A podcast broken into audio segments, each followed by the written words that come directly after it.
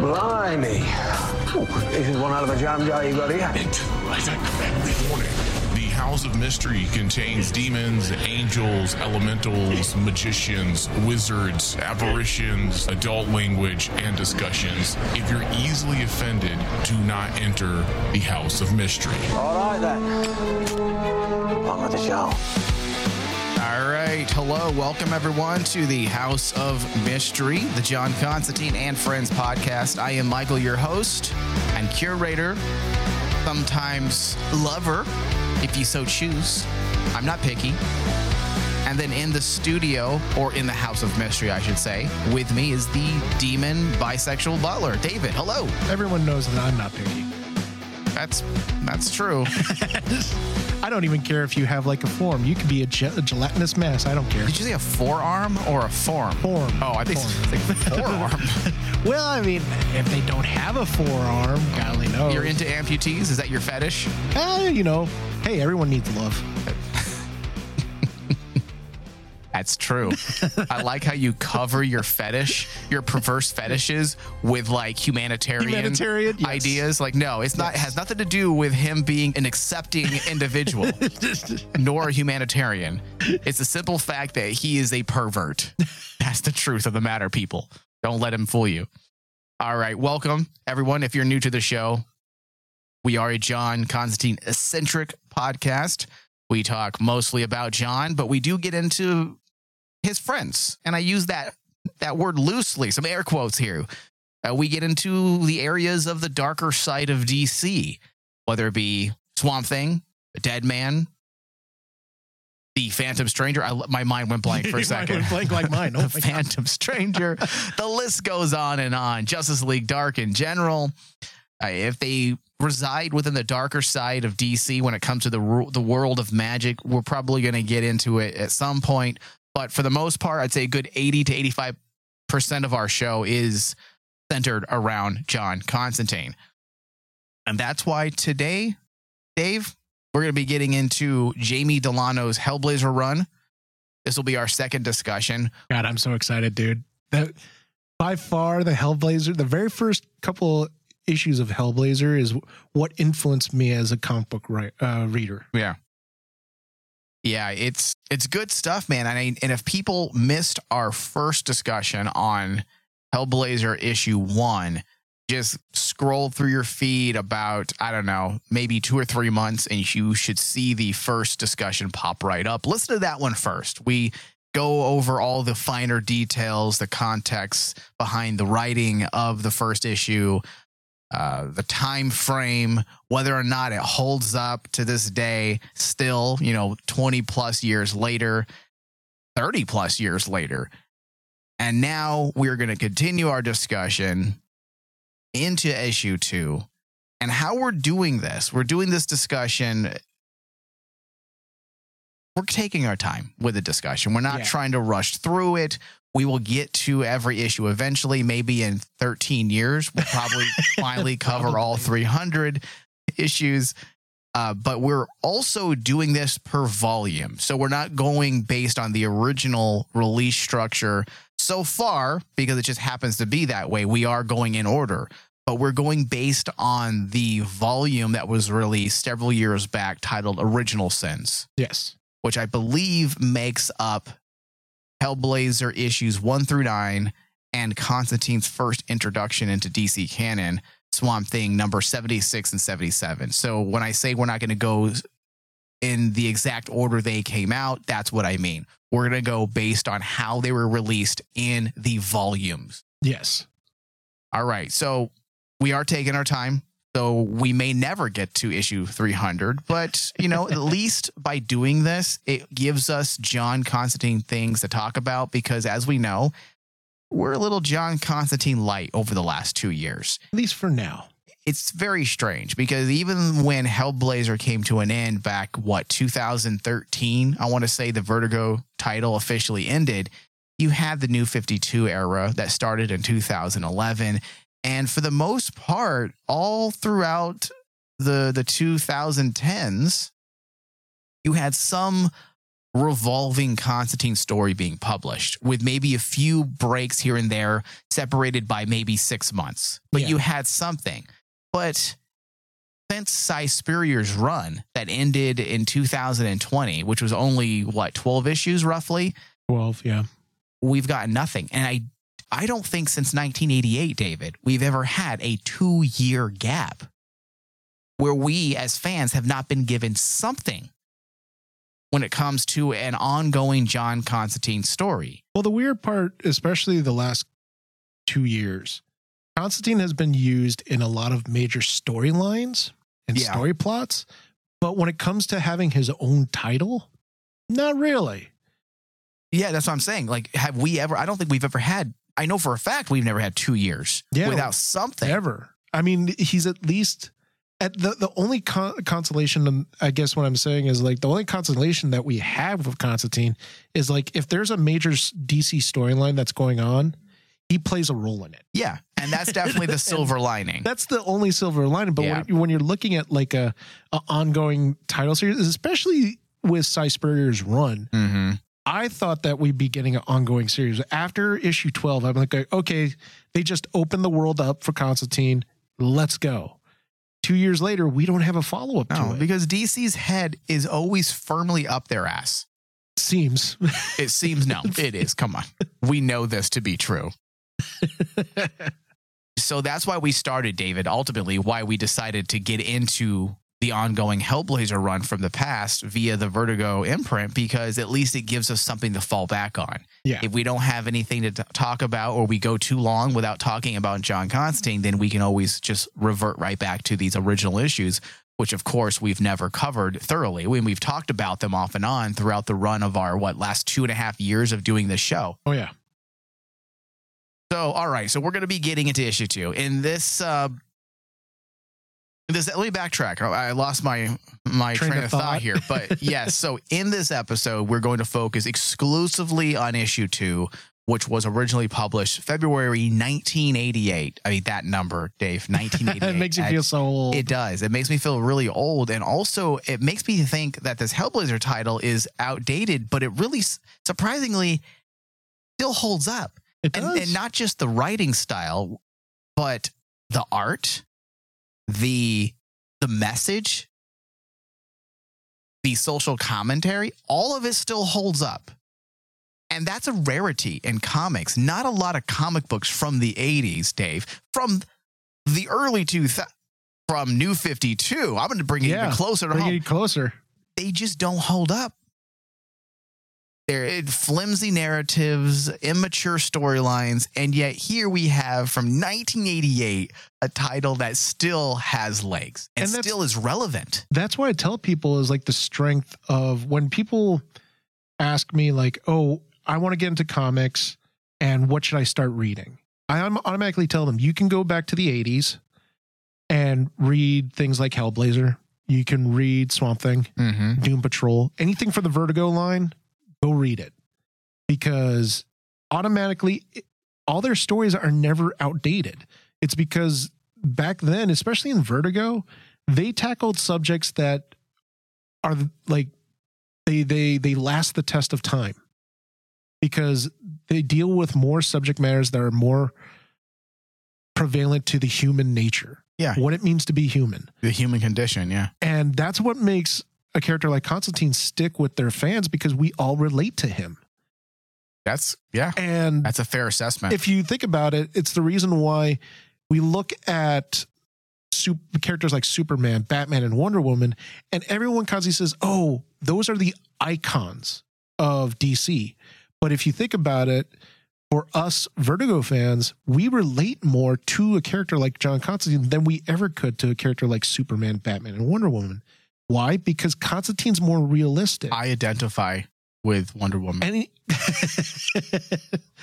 I think all of us would like to identify with Wonder Woman at one Mhm. point, but that's the thing. We want to identify with those characters, right? But in real, in in realistic, we- realistically, yeah. realistically, we identify more with Constantine because he deals with what it means to be actually normal or He's- human. He's a human character. A he's human a character. he's a very human character, and even though we delve into the world of magic and the occult and the larger than life aspects, or I should say, the larger than life backdrop, the true moral questions is what are human questions. are human questions, and that's what Constantine deals with. Yep.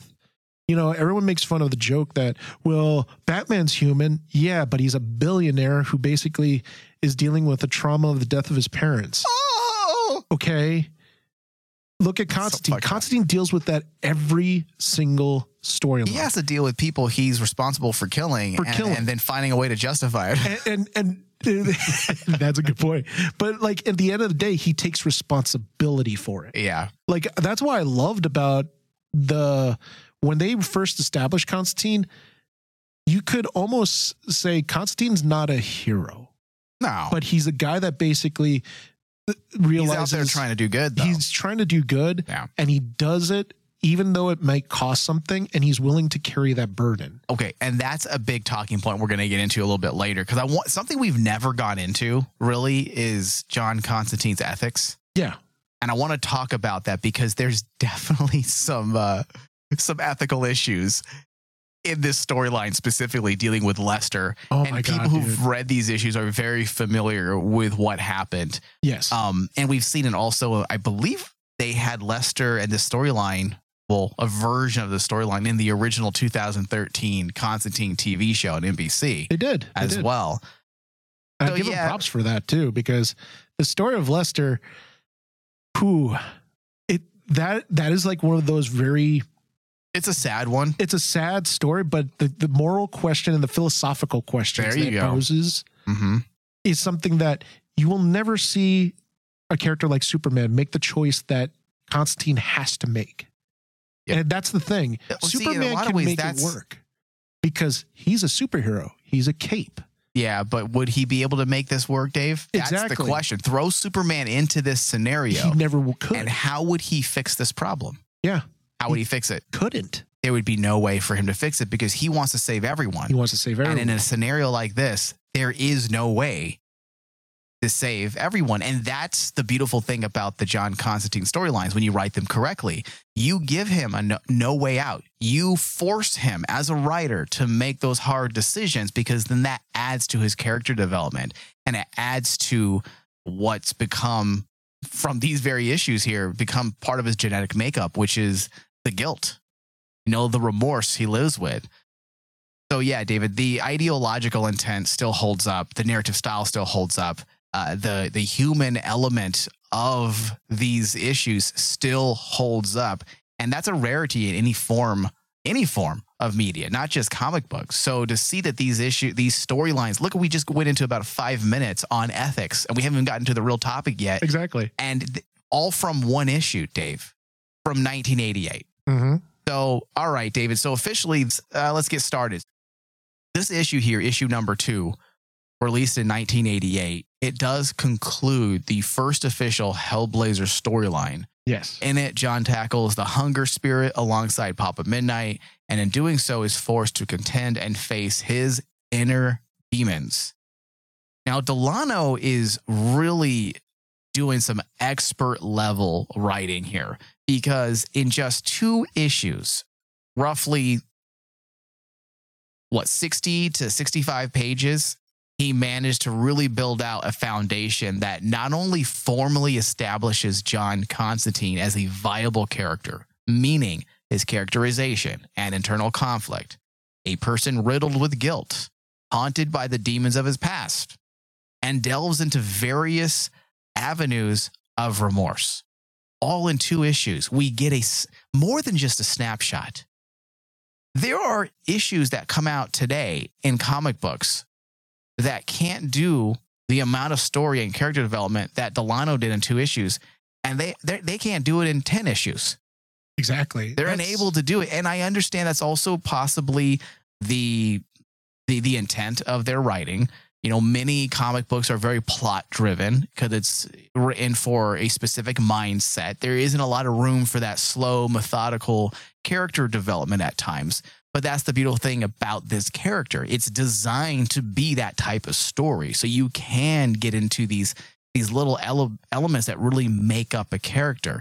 And the best part about this is it's not it's not John Constantine himself saying, "Oh, darn me, I'm going to be riddled with guilt now," Yeah. like some writers do with John Constantine, where they have him vocalize his guilt it. and vocalize his remorse, which takes away from the impact, in my opinion. It's just, it's silly when you're trying to write a story to verbalize what someone's going through when the subtext and the narrative techniques can do the job for you. And that's Yes. exactly what Delano does in these in these opening two issues here. Well, the the amazing thing what Jamie Delano was able to do was you have to remember Constantine was created to be a callback to that pulpy detective Film noir. film noir, right?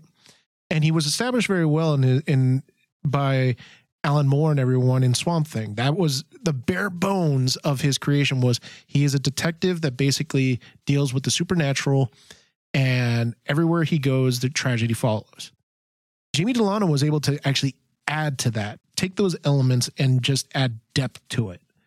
Show us that, you know, Constantine is a bastard, but he's a bastard with a heart. He he understands that he has to do this and he feels remorse for the stuff that he is forced to choose. And just like we said, he doesn't Constantine doesn't go around and start talking speeches. We see his guilt through his actions, whether it's, you know, like especially in this one where he drinks himself into unconsciousness. That is insane Yeah. because he he cannot live with the choice he just made and he to the point where he just basically says i'm going to knock myself out we're going to get through the day Self medicate. self-medicate Yeah. right and just try to bury his head in the sand as best as he can till what happens ends and then he can move on Yeah. and then, and then like that is such a it gave such a depth to the character that more than just i'm a brilliant detective and i'm going to solve the mystery Yeah. And there's more than there's more to it than just simply the brooding aspects as well, because you also understand his worldview, his personal ideology, yeah which I would say encompasses um, a variety of things that stem from a type of jaded cynicism. You absolutely know, all of which says a lot about his aspirations, morality. Uh, there is a morality, by the way. He's not amoral like some readers and writers believe. And let me just throw the new 52 in there because that was one of my biggest problems with Constantine's very first comic book run for the new 52 when he was brought into the main DC continuity. It was the fact that they almost made him like he enjoyed the bad things that he did. yeah If you remember, we reviewed volume one of the new 52 John Constantine. And that was one of our biggest problems. It felt like the writer was insinuating that he didn't have guilt or remorse and that he just shrugged and said, fuck it, this is what I do because this is who I am. he gave up and and constantine's a ki- type of character that absolutely giving up is never a, is never a a option Yeah. constantine will do whatever it takes to at least win the day just win the day and get through it and no matter what the cost. But he embraces that guilt. That's why one of my favorite scenes in this in this thing is the bedroom scene with the ghosts where he talks about guilt. That is an amazing piece of how you write a character That's how you do it. that deals with guilt Because I also like the idea that they leave it up to interpretation. yes Was it really ghosts? was it really ghost Or was it just him? his brain Yeah. was it actually him just manifesting remembering all the lives that he feels responsible for because of what he's about to do to Lester. And that's the thing about that. I really liked what Delano did with the concept of magic in the DC universe when it came to Hellblazer.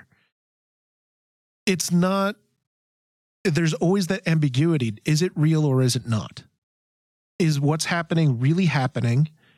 Or is it a manifestation of something else? Especially when you're dealing like with the the spirits that we have to deal with in the first two issues, the spirit of gluttony. Is it really a god? or is it something else? They don't really come out and say this is the god of Shakari. Yeah, the god of Shakari. no, wasn't it? no, no, we're it's gonna, talking about. yeah, exactly. But like, they don't come out and say that. They leave it very ambiguous. That makes the magic feel very supernatural. You know, it doesn't. It, it it's not something like Superman or Batman where we can actually look at it and say, okay, he's flying because he's a superhero, and we could see that. But like it, w- when it comes to magic and Hellblazer, they show it that if you try to actually give this problem to the capes, meaning Superman, his powers aren't going to do jack against this because what does what is super strength going to do against a god that literally apparently can take over your body at a whim Right. Exactly. It- that that's going to do nothing and Yeah. and that's what I liked about like Hellblazer too when I was first reading it because during that time in the 80s everything was hokey and you know everything was treated superficially. Like powers were just treated oh he could hot ju- he can he can fly you know leap tall buildings at a single bound. Cool. And that's what comics are based on the the outlandish. But when Hellblazer and Vertigo came out, then they started establishing hey, there's more to actually having superpowers. And then that's where magic comes in in DC. And that's why one of the greatest mysteries in DC Comics is how do you take what Vertigo established with their magic realm and mash it together with their main continuity? And they tried to do it in the new 52 and we saw everyone you can look at the history of it and see that basically that did not work well It, it didn't. Because- for a lot of reasons, it didn't work very well. because it loses the when you do that the magic element kind of loses its luster Yeah. it's like why do you ruin the mystery of it Yeah. mystery is the magic how does it work we don't and that's the thing I, when you compare these first two issues to say like new 52 do you realize they never really explained how constantine's doing the magic or how papa midnight's doing the magic they just show it It just is. it just is Yeah. But if you look at like writers, especially nowadays, New 52, I don't think Spurrier did a really good job because I thought he did like a really cool throwback to that type of storytelling where you don't explain the magic, you just let the magic be. It just happens.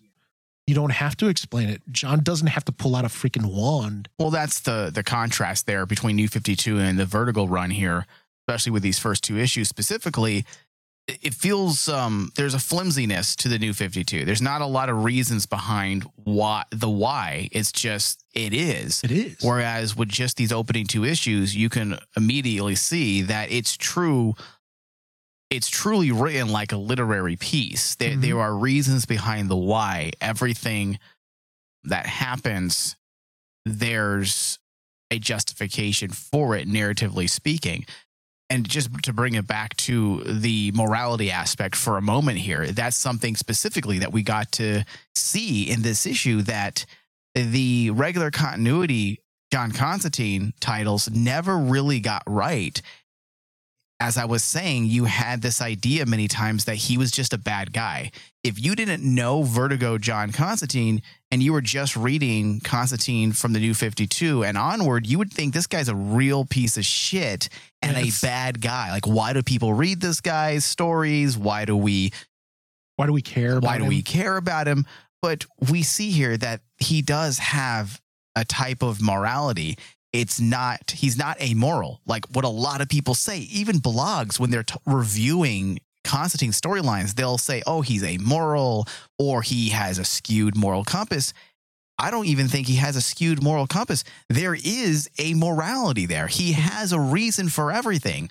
Though there are moments of selfishness throughout the lifetime of his stories, mostly I'd say he does things for some justified greater good. Yeah.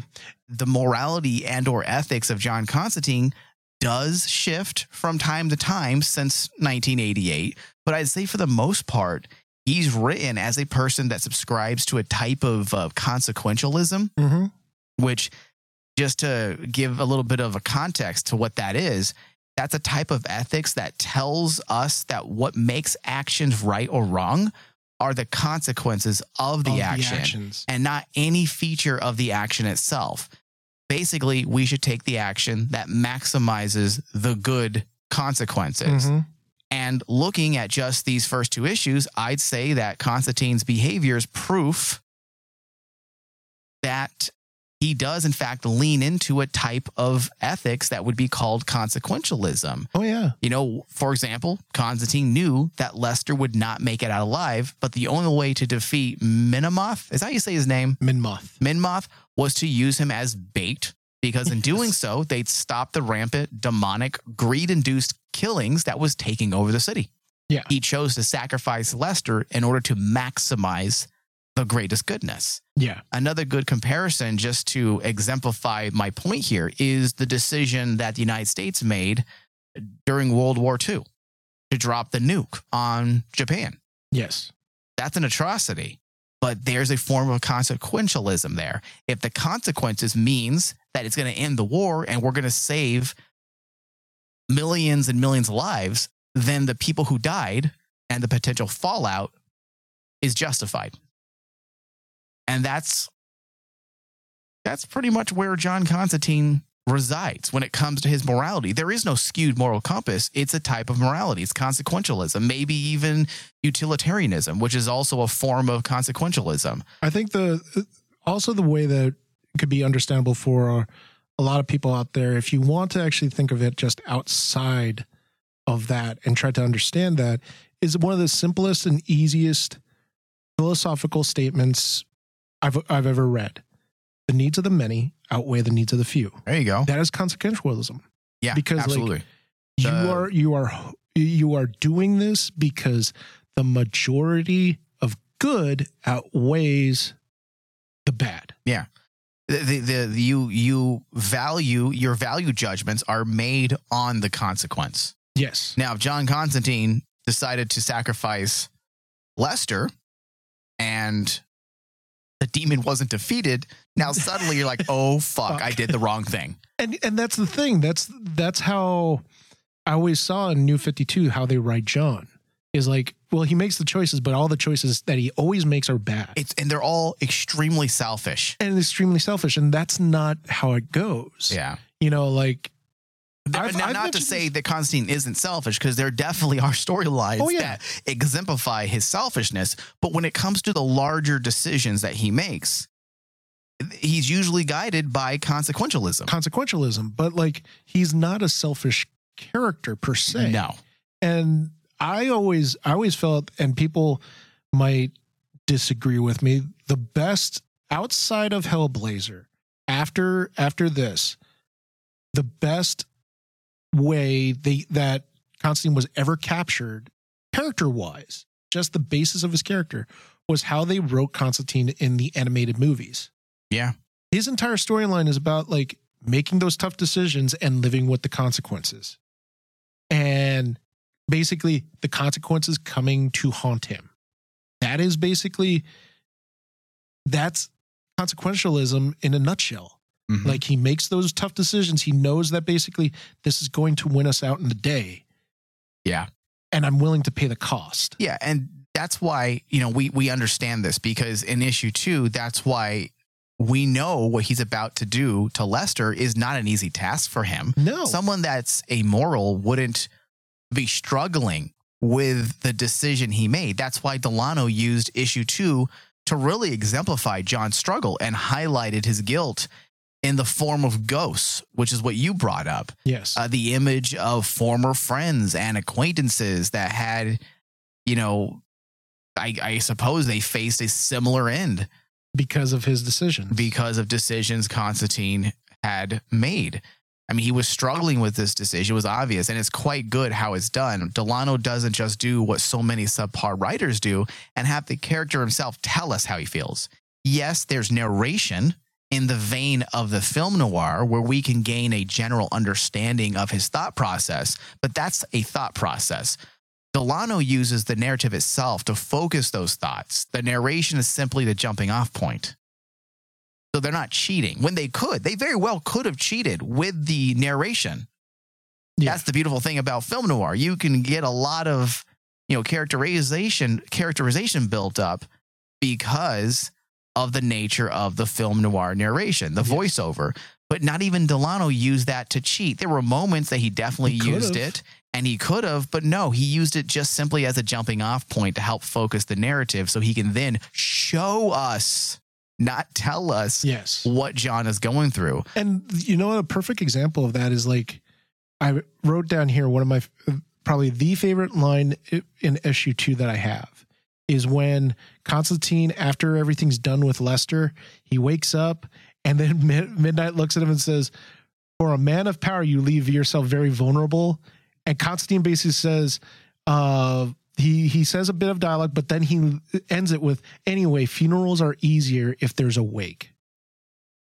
That is creative use of dialogue Yes. because it's not like a narrative in in a in a uh, in a film noir where I fell asleep and I woke up the next day and stuff like that.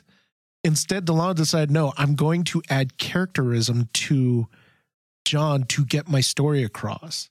Like increase that cynicism in his voice when he's like going, "Yeah, this was terrible, but he uses Delano uses the various elements to to flesh out who John Constantine is, Is. as a character from so top much, to so much better than just using using plain narrative."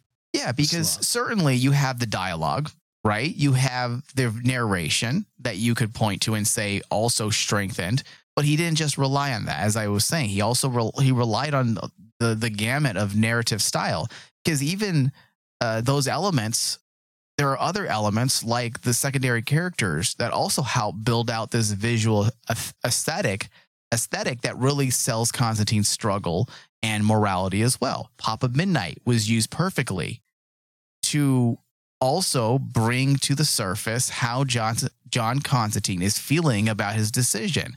Uh, you know, Papa Midnight was a bit uh, prodding, poking him in the ribs a bit with comments about what he's doing, you know, and Because and that was just yet another strategy to help the audience fully understand who this character is. Yeah, because at the end of the day, the way they use midnight, I thought was genius is because like midnight represents that all encompassing power that is above John, that judges him. And it's very like Midnight's dialogue is very much like as if John was having a talk with God himself, where Midnight is like telling him, Hey, you got to do this. Sucks to be you, but you know, He's antagonistic. He's that was that the word I was looking for. Yeah. but it's not in any evil way. No. it's almost like this real harsh reality. Well, what did what did Papa Midnight say? His justification was simple. He's all, "This is for humanity." I believe Yes. is what he said. This is for humanity, and or even the one uh, one thing that he sa- says to John is, uh, grief. I think it's grief is a. Let me see if I find it real quick. Oh, grief, Constantine is a luxury. Yeah. he's that harsh reality that basically This is what we do. This, This is, is the we do. world we live in. Get used to it. get used to it and it's like you when when that happens it's kind of like that's that's one of the reasons why superheroes cannot have never have never fit well in the vertigo landscape because they have to take account of their actions and consequences like if you were to throw superman in this type of storyline i know for a fact that pretty much 90% of all writers would just have superman miraculously take in Mnemoth, and basically the will of Superman would overpower Mnemoth. The will right? of super. But it's true. You're so right. it's true though. The will of Superman would would banish Mnemoth, and that's how you end the thing because Superman is this. What about bad good. Superman from Superman Three? he would definitely do the, would. what needs to be done. He'd do what's done. And then he would try to hit on Lana instead of save people from a fire. when he's just sitting there and basically saying, "There's a fire going on. Let's Oh, relax a little." Yeah, let's relax a little." oh God, that was horrible. but Yeah, but that's what that's the reason why characters like what a lot of the vertigo fans call capes. That's why they can't mix in this world. Yeah. and to this day i'm still waiting for someone a writer to pull it off where they can actually go i could take the vertigo type of storytelling and put it to the capes and make it work.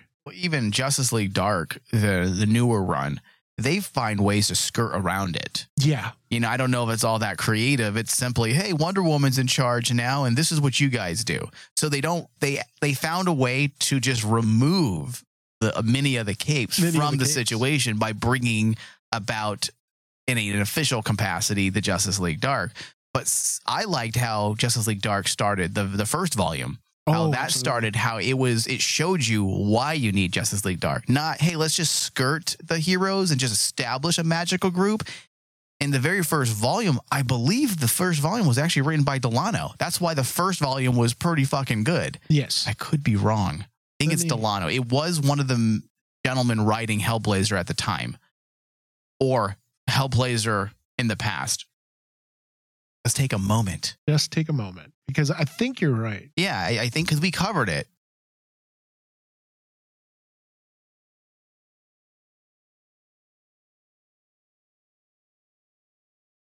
Yeah, we're real prepared here. it's all right. Hmm, maybe not. It's Peter Milligan. I knew it was. I knew it was one of the Hellbla Hellblazer writers. Peter Milligan is the one, Yes. Yeah, it was Peter Milligan and Yeah. then Michael. and, uh, and he had written on the Hellblazer Vertigo imprint as well. But that's the reason why the the first volume of Justice League Dark back in 2011 was pretty fucking solid because there was a Hellblazer writer writing it. yeah, you had someone who had those Vertigo ties to And it. what did he do? The the opening four pages was about removing the superhero element. Superhero element. He removed them because Enchantress was way too powerful and ensnared Batman, Superman, and I believe Wonder Woman.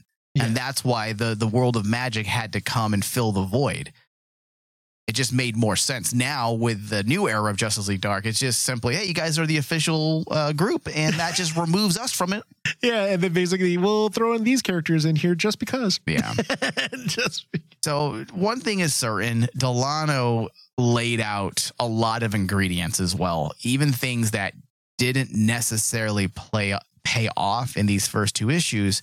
He set up the world of Hellblazer in such a way that it could almost go in any direction he set the moving table. forward. I mean, Like- the cosmology is there. There's also a bit of um, it, it- there's allusions to the fact that Constantine's world is a deterministic world. Uh, there are mentions of fate. I want to say several yeah. times, things that you can't change. Uh, there's also an existential flair because of John Constantine's nature in itself. Oh yeah, especially when you get to the idea of why Lester was chosen. It's a very fate type of destiny storyline where in any other like superhero story you would find the hero actually overcoming fate. But in in in the Vertigo world, fate is something you cannot overcome. Uh, You are predestined for this. So that's why when you get to really take a step back and see you feel bad for Lester. Don't get me wrong. I felt bad for him. But when you take a step back and you realize that Listen, There's his more own choice. his own greed yes, is what got him into his trouble. addiction, yeah, his Uh, addiction was like he was tailor made to be the person that had that's supposed to it was he was a loser his whole life. I believe is what Constantine said, and Yeah. that this was his perhaps this was his fate. this I want to say is what he fate. said. Yeah, this was his because this was what he was meant to do. yeah. And it's one of those things that I really, when I first read it, I said, "Man, this this is a really cool, super dark uh, story uh, storytelling." But when you actually years later, I always go back to the Hellblazer, and I realized just how much philo- philosophy and Mhm. morality storytelling is told in these stories that you don't see nowadays because people don't want to actually see a story where the hero has to make that tough decision. Some of the best stories are the ones when writers utilize notions of the philosophical. I mean, look at the current Swamp Thing title from Ram V. But if you think about it too, now look at that in in in retrospect because me and you have talked about this before. There are people, there are comic book readers out there that feel Ram V, his type of storytelling goes over their head. He's a little abstract. I will. I I love it, and I But you don't. think I don't think it's abstract in a bad way. But I understand the argument to a degree from people who don't want to read the abstract. They want to read a straightforward comic book Comic book. there are a lot of people that just want to do that. Uh huh. It's not my thing, but I feel like Ram V has a very specific type of audience. Oh yeah, because Ram V, Ram V, Ram V's type of writing is what makes comic books not just a comic book, but a literary device. There you go. Yep. And if you want a comic book, sure, it's okay. You can read all the capes, all the, you know, I do. flash and I, pompous I and read. I circumstance. read Superman. Fine. Yeah. But like I when read it, Batman when it comes to it makes you angry. but, but when it comes to like that type of storytelling, when we go, hey, this is a type of storytelling that you go back and you study it. Mm-hmm. And it's it goes into basically making comic books legitimate pieces of literary work. Yeah. That is what we're we're looking at when we're seeing like Jamie Delano's run. Absolutely, because there's even more. You you you you hit it right on the head. Because there's even more to this comic, but than just simply the obvious. Because outside of character development and cosmology, issue two continues to explore the insatiable hunger of M- Mnemoth, which serves as a metaphor that explores sociological and political concerns of the times. Mhm. Uh, in 1988, there was a lot of anxieties, and the Reagan administration, I, I should say, pertaining to the Reagan administration and what was going on, and by default, the United Kingdom, because as we know, we're we're pretty much dual world powers. Uh huh. Anything that happens in the United States pretty much is also going on in the United Kingdom. And they spent a lot of the decade revitalizing, revitalizing the idea of traditional values. That's what the Yeah. Reagan administration was about, as well as faith in global capitalism and democracy. That's what the 80s was all about. All about. Even the film market mirrored much of the traditional values that Ray, that the Reagan administration was pushing. Yeah. We all know the concerns that capitalism breeds. Um, and I feel like that's what Delano was trying to explore here with this greed demon, a lot Yes. of which some would say serves as a way to settle anxieties, you know, but also distract. That's that's the horrible thing about capitalism, right? That consume, distracts, yeah. consume, and keep your mind off what's happening. Like I'm, I'm, I'm a cap. I consider myself a capitalist, so I'm not against capitalism. It's the reason why we don't live in huts right now. It's the Yeah. reason why, and the reason why we have the things we have. But there is an argument to be made that currently, as well as in the '80s, capitalism has run amok. Oh, especially in the 80s, because if you think about it, just film wise, take it into concept of one of, the, one of the most acclaimed movies in the 80s, which was Wall Street. What is the most famous line in that one? Yeah. Greed is good. Yep. Greed works. It was definitely a topic of concern It was a topic of concern, but there was an embracing of it in the 80s. because of the Reagan administration. Yeah. yeah, And then when you get to Delano telling that story, taking that story of how greed can overcome anything. I mean, one of the most, one of the things that, that when I went back and I studied the, this, these issues just for its literary purpose, seeing Delano actually use the fact that something as base as greed can overcome anything, even down to like in the very first issue, it overcome religion. Yeah. Because what was one of the victims? A priest that was devoted to God. And greed didn't care. Greed still took over him. And then what happened? The priest ended up very gruesomely like eating wood until his stomach popped of Yeah. the crucifix yeah, that and it's like it was Delano basically saying these base instincts of all of us that we have to watch out for you know like the quote unquote original sins greed Yeah. lust envy they are stronger than anything in the world that you can possibly consume Yeah. Well, and that's why you can learn a lot about a comic book or a book or a movie or a TV show, pretty much any form of media when you understand the context of the time.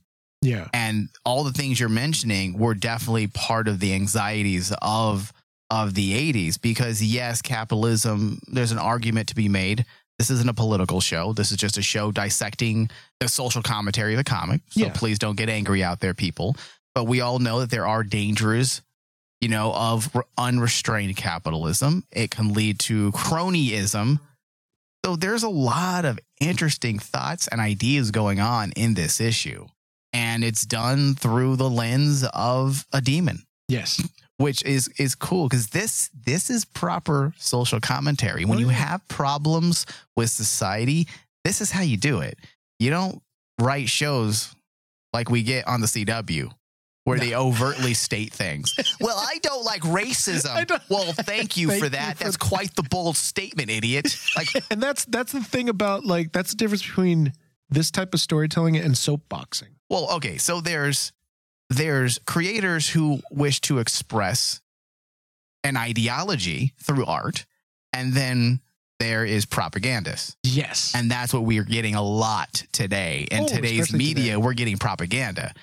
Uh, liberal propaganda, which I'm I'm all about liberalism, but liberal propaganda just is weak. and it doesn't make good it doesn't make good storytelling. No, Really. be smart about it. Be smart about it. And if you think about it, especially If you truly want to manipulate people, let me give you some uh, Sith teachings 101 here. you got to make them like what you have to say. Yes. Yeah. No, you are hundred percent That sounds really evil. That's why I have a devious smile right now, because it sounds awful. you and me both. but that is true, But though. it's the truth. I think people lost the fine art of winning people over. You Yeah. have to. What's that saying? You get more with sugar. Oh, you get more with honey. There you go. Yeah. More more, more you get the flies will be attracted more to honey than anything else. Yeah, I mean that's what Will and Grace did in, in the in the nineties. Remember, that's why gay became so popular in the nineties because everyone loved that fucking show. Everyone loved the show. But now CW comes along and you get so fucking tired. Like, okay, we, we get it. We get it. Yeah, exactly. and that that that is how and it's sad because I've I've said this in a ton of the shows that me and you have have done where it's like writing today is a lost art because most writers are propagandists. Yeah. They don't focus on the story. Make No. me enjoy your story. You I got something to say. It is important. I'm like, listen, no one's arguing the importance of your of your thoughts, thoughts. but it, the way you're doing it is fucking weak sauce. Yeah, give me a good story because at the end of the day, you're still wanting to entertain us. Th- people forgot about that, Dave. Yeah. what- can you repeat that again? because at the end of the day as a writer you have to entertain your What? audience that's how you make money people Listen, will come back no because, one wants oh, to read or watch a political manifesto. Okay, yes that's not fun. That's not entertaining. no one's going to enjoy that no one's going to buy your book if all you all you do is talk about politics and basically not make the story compelling Yeah. And that's why I love Hellblazer because it's one of the best long running comic book series that delves in. I want to say during its 300 issue run, I mean, it nearly delved into um, pretty much every major social issue oh yeah at some and it did it and it did it and it did it responsibly and maturely Yeah. you know and that's the biggest thing that i always uh, i take away from looking back at vertigo's history hellblazer was the series that took topics that basically people are very scared about to talk about because they don't want to they didn't want to overstep bounds. And they didn't know like back then a lot of people were like going well i don't want to talk about this because you know i'm not too sure how to talk about it. But there were but along came writers like delano and uh gaiman and all of them from, Gaiman, Vertigo, yeah. from vertigo who said we're going to Alan talk Moore about this as well. alan moore Frank Miller to a degree. to a degree frank miller He a little light and superficial at times, but he Toward did have his moments. Yeah. toward the end well, definitely now. but like when you He's weak now, but when you when you look at it now, they they were brave enough to actually say, okay, we're going to write this. We're going to give our spin on it, but we're not going to actually do like what a propagandist do and you know finger point at you and say this is how you need to think. No, you pose the philosophical question in your story so that your audience has the choice to think. Yeah. I think the goal I think the goal to proper writing, properly writing these types of stories is is to view it as social commentary and not as politicizing an idea. Oh yeah, Because once you politicize something, it's no longer social commentary, it becomes politics. especially and that's what a lot of people are doing. And there is a difference between socio political and politicizing. And I, I feel like a lot of people don't get that. And I know we're getting way off topic, so we should probably bring it back to this Yeah. discussion. Oh, okay, so David, the art is flawless. There's so many film noir aspects with the art. We Yeah. talked a lot about it during our last discussion, so I'll keep it brief.